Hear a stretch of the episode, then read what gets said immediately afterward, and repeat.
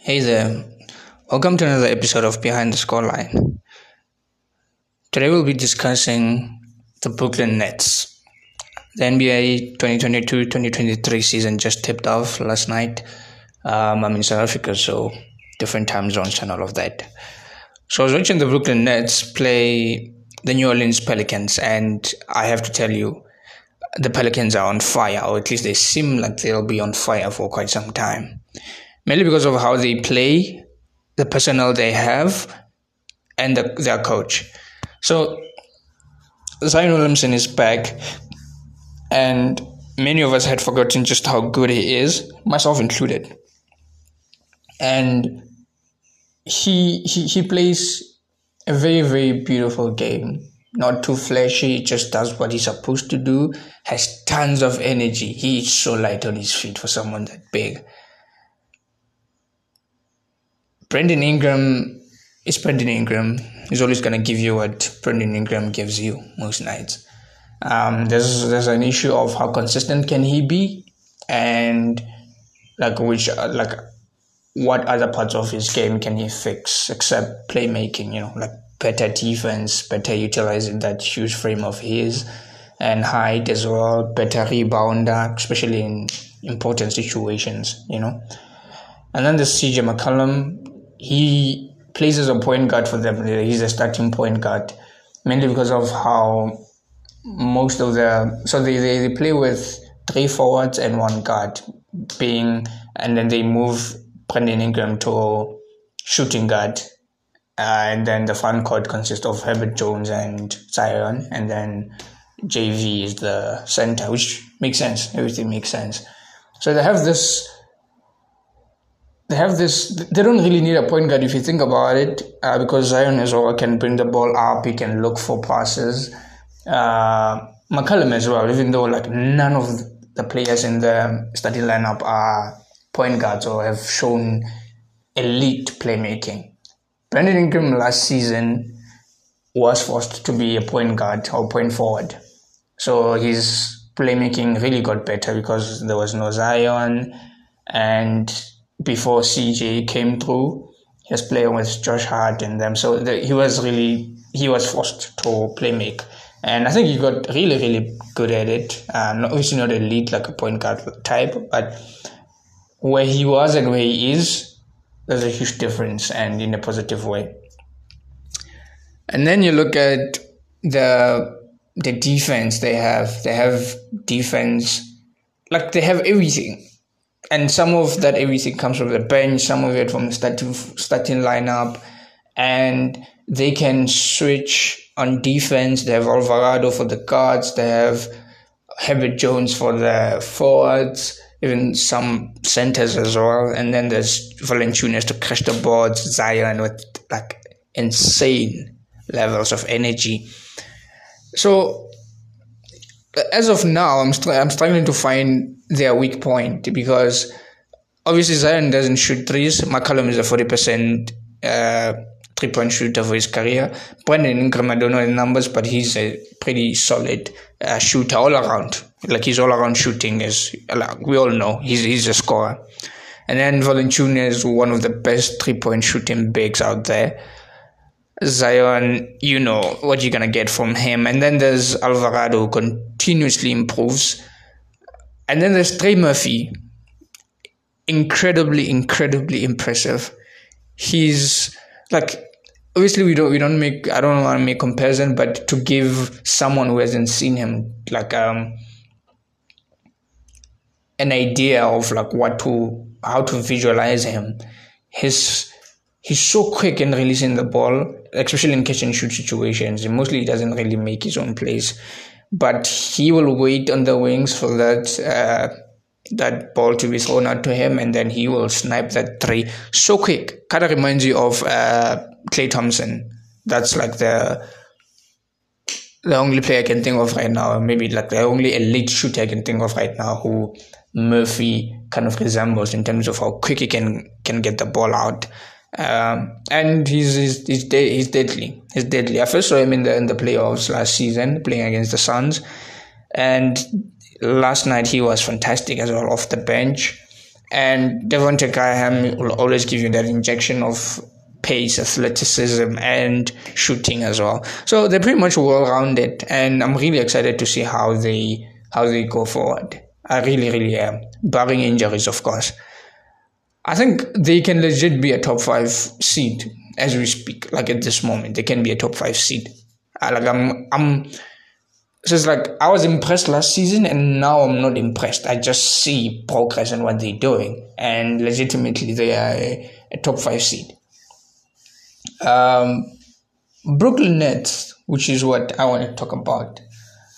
You know, you can have possible games where one team plays good and the other plays good, but just not on the level of the other, and then the better team wins.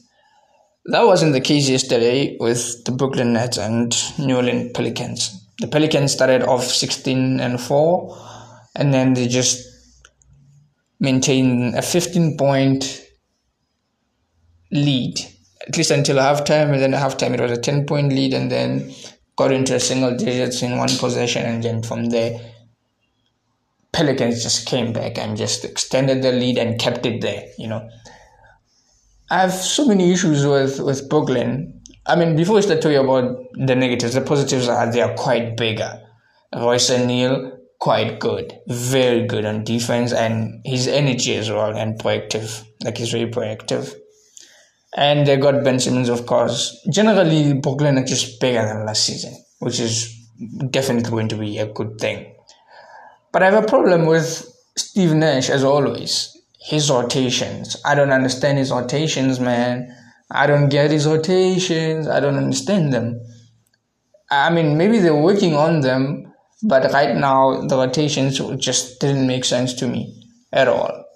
Uh, and then I tried to tell myself, um, so Zion had had I was giving Ben Simmons problems on the offensive end. So Ben found himself in foul trouble very early. So I thought to myself, okay, maybe these rotations don't make sense just to I don't know cover up for Ben's foul trouble. But even beyond that, man, like the rotations he was making just don't make sense to me and not because of the personnel because i mean every player has to play because so that we see who deserves to be on the team and who doesn't especially from the new guys and the young guys as well but the combinations you understand the combinations just didn't make sense to me at times and ben simmons is going to be a problem I initially thought he wasn't going to be a problem. I mean, obviously there are so many upsides to having Ben Simmons. First of all, defense and transition as well. Um, but the problem with him is, so I was looking at Zion and I was looking at, at Ben. I was like, okay, so when we look at Ben, he's supposed to play this game that doesn't shoot, but he runs to the rim. Like he's going to penetrate and get to the rim, either kick it out or finish. Right? That's how we know him. But he didn't do that. Like I think he scored four points or six. I'm not sure. Like I, I wasn't really following the the the box score that much. But I can guarantee you that I saw him score on two possessions, and both of those were dunks. And the dunks were like lobs, you know, like someone was lobbing to him, and then and then he, you know, slashed it. But I didn't see him run to the rim with the ball like he usually like that's how we know him. That's how he got his points in, in, in, in Philadelphia. I mean, we know we don't expect him to be a scorer. That has always been clear, especially going to Portland. Don't even expect him to shoot from the perimeter. But he kind of limits what the offense can do if all he's going to do is just dribble hand off, set screens, find the cutters, cut him, himself cut, and then throw it out there to the three point line. It's just too predictable. And I was looking at some of the possessions it looked like they were playing five on four. It's like New Orleans were like five, and then Brooklyn were on four, especially when Brooklyn is on offense. Because now he's like he becomes he becomes a center that can shoot. Because you already have Claxton. Claxton is not gonna shoot. We're okay with them not shooting. And funny enough, uh, I'll get back to my original point. Let me just say this as a side note. Funny enough, there's a there's a there's there's an end one that Claxton got because they were expecting him to to hand off, like they're expecting him to be part of the dribble handoff. and he saw he saw a gap, and then he went straight, like he ran to the rim, and then finished at the cup. Obviously, end one as well, which was really good. So I'm like, I saw something from Claxton that I expected to see from Ben. And expected to see that from Ben like five, six times, even more. I don't care. As long as he gets to the cup, if he misses, it's okay. But it's a low percentage shot either way. You understand? So he is. I don't know what they're trying to do there, but I would like to see the old Ben Simmons. You know, because with Brooklyn, you don't expect this otherworldly version of Ben Simmons hitting elbow jumpers and whatnot. You don't expect that. Even floaters, you don't want him hitting those things. You just want him get to the cup, lay up. Eh, I mean, as I mean, he's six ten and he's pretty he's pretty strong. So you expect him to go there, take contact, and then get to the cup. But another thing that I thought to myself is, what if he's not being aggressive? Obviously, there's, there's this notion that he wants to set up his teammates, which he'll always do. He's Ben Simmons. He's always going to set up his teammates.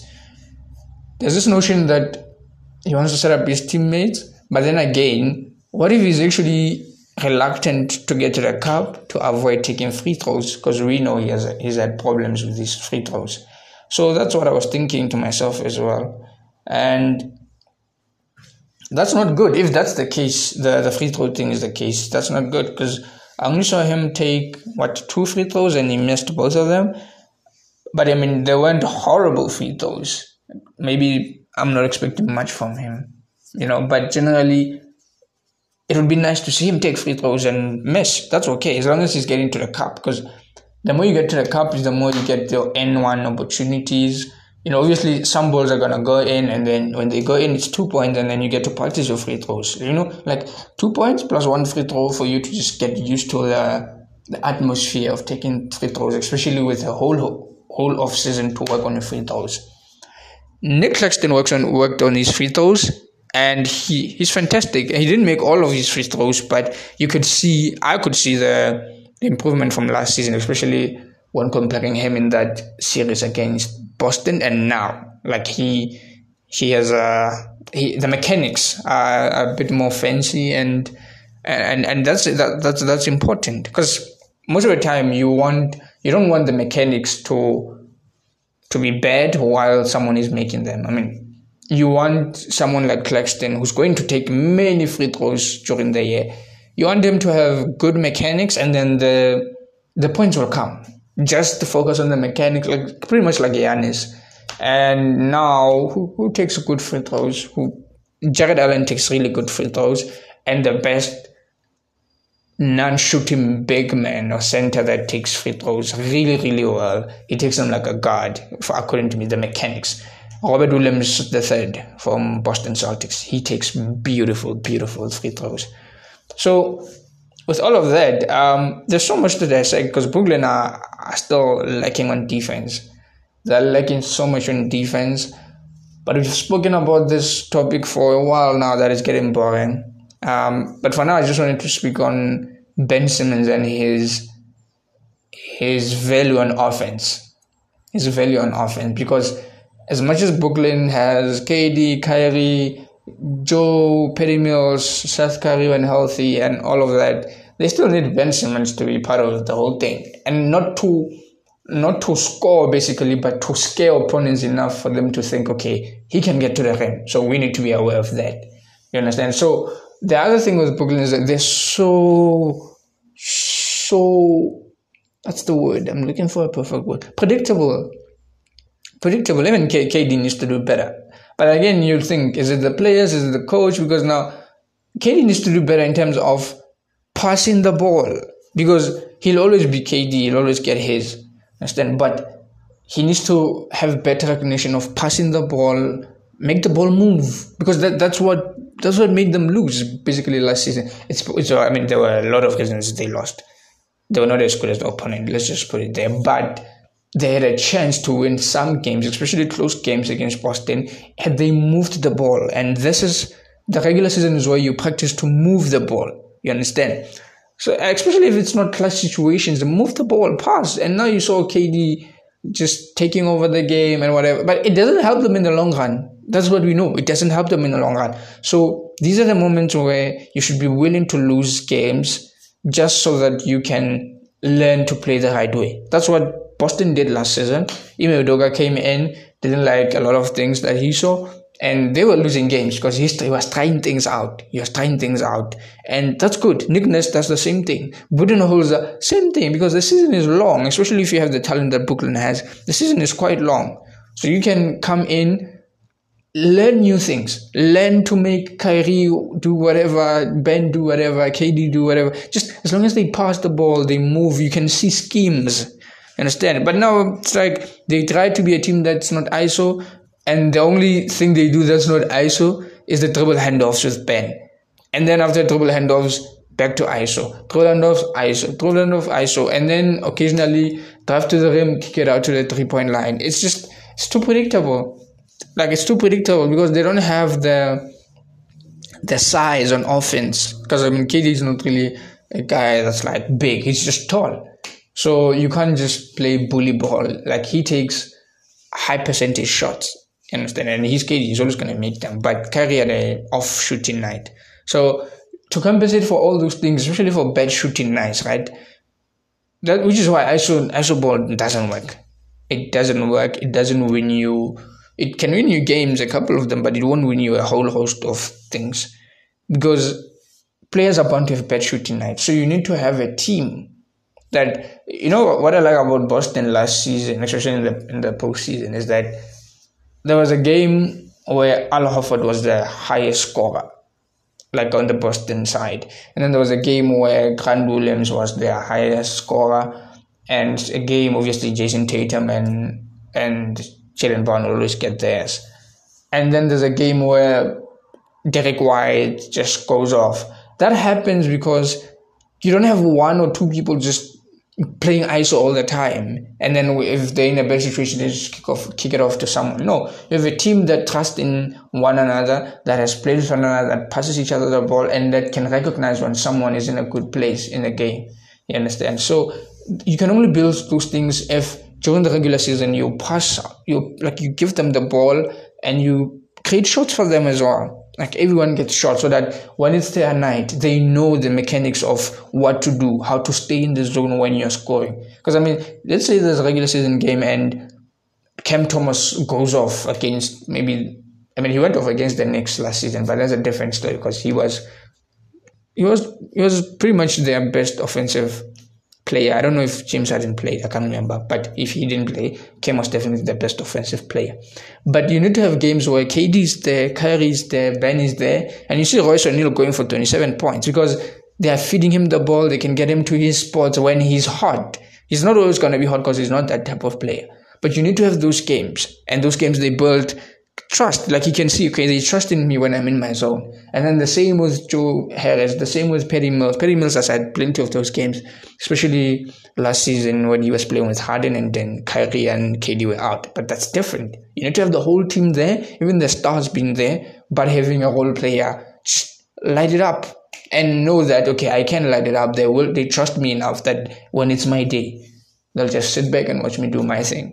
And that's how you build camaraderie in the team. That's how the ball pops. That's how the ball moves. Also, KD gets to trust on the other guys as well. Because he can say you trust them, but do you really trust them if you're not giving them the ball in, in, in tight situations?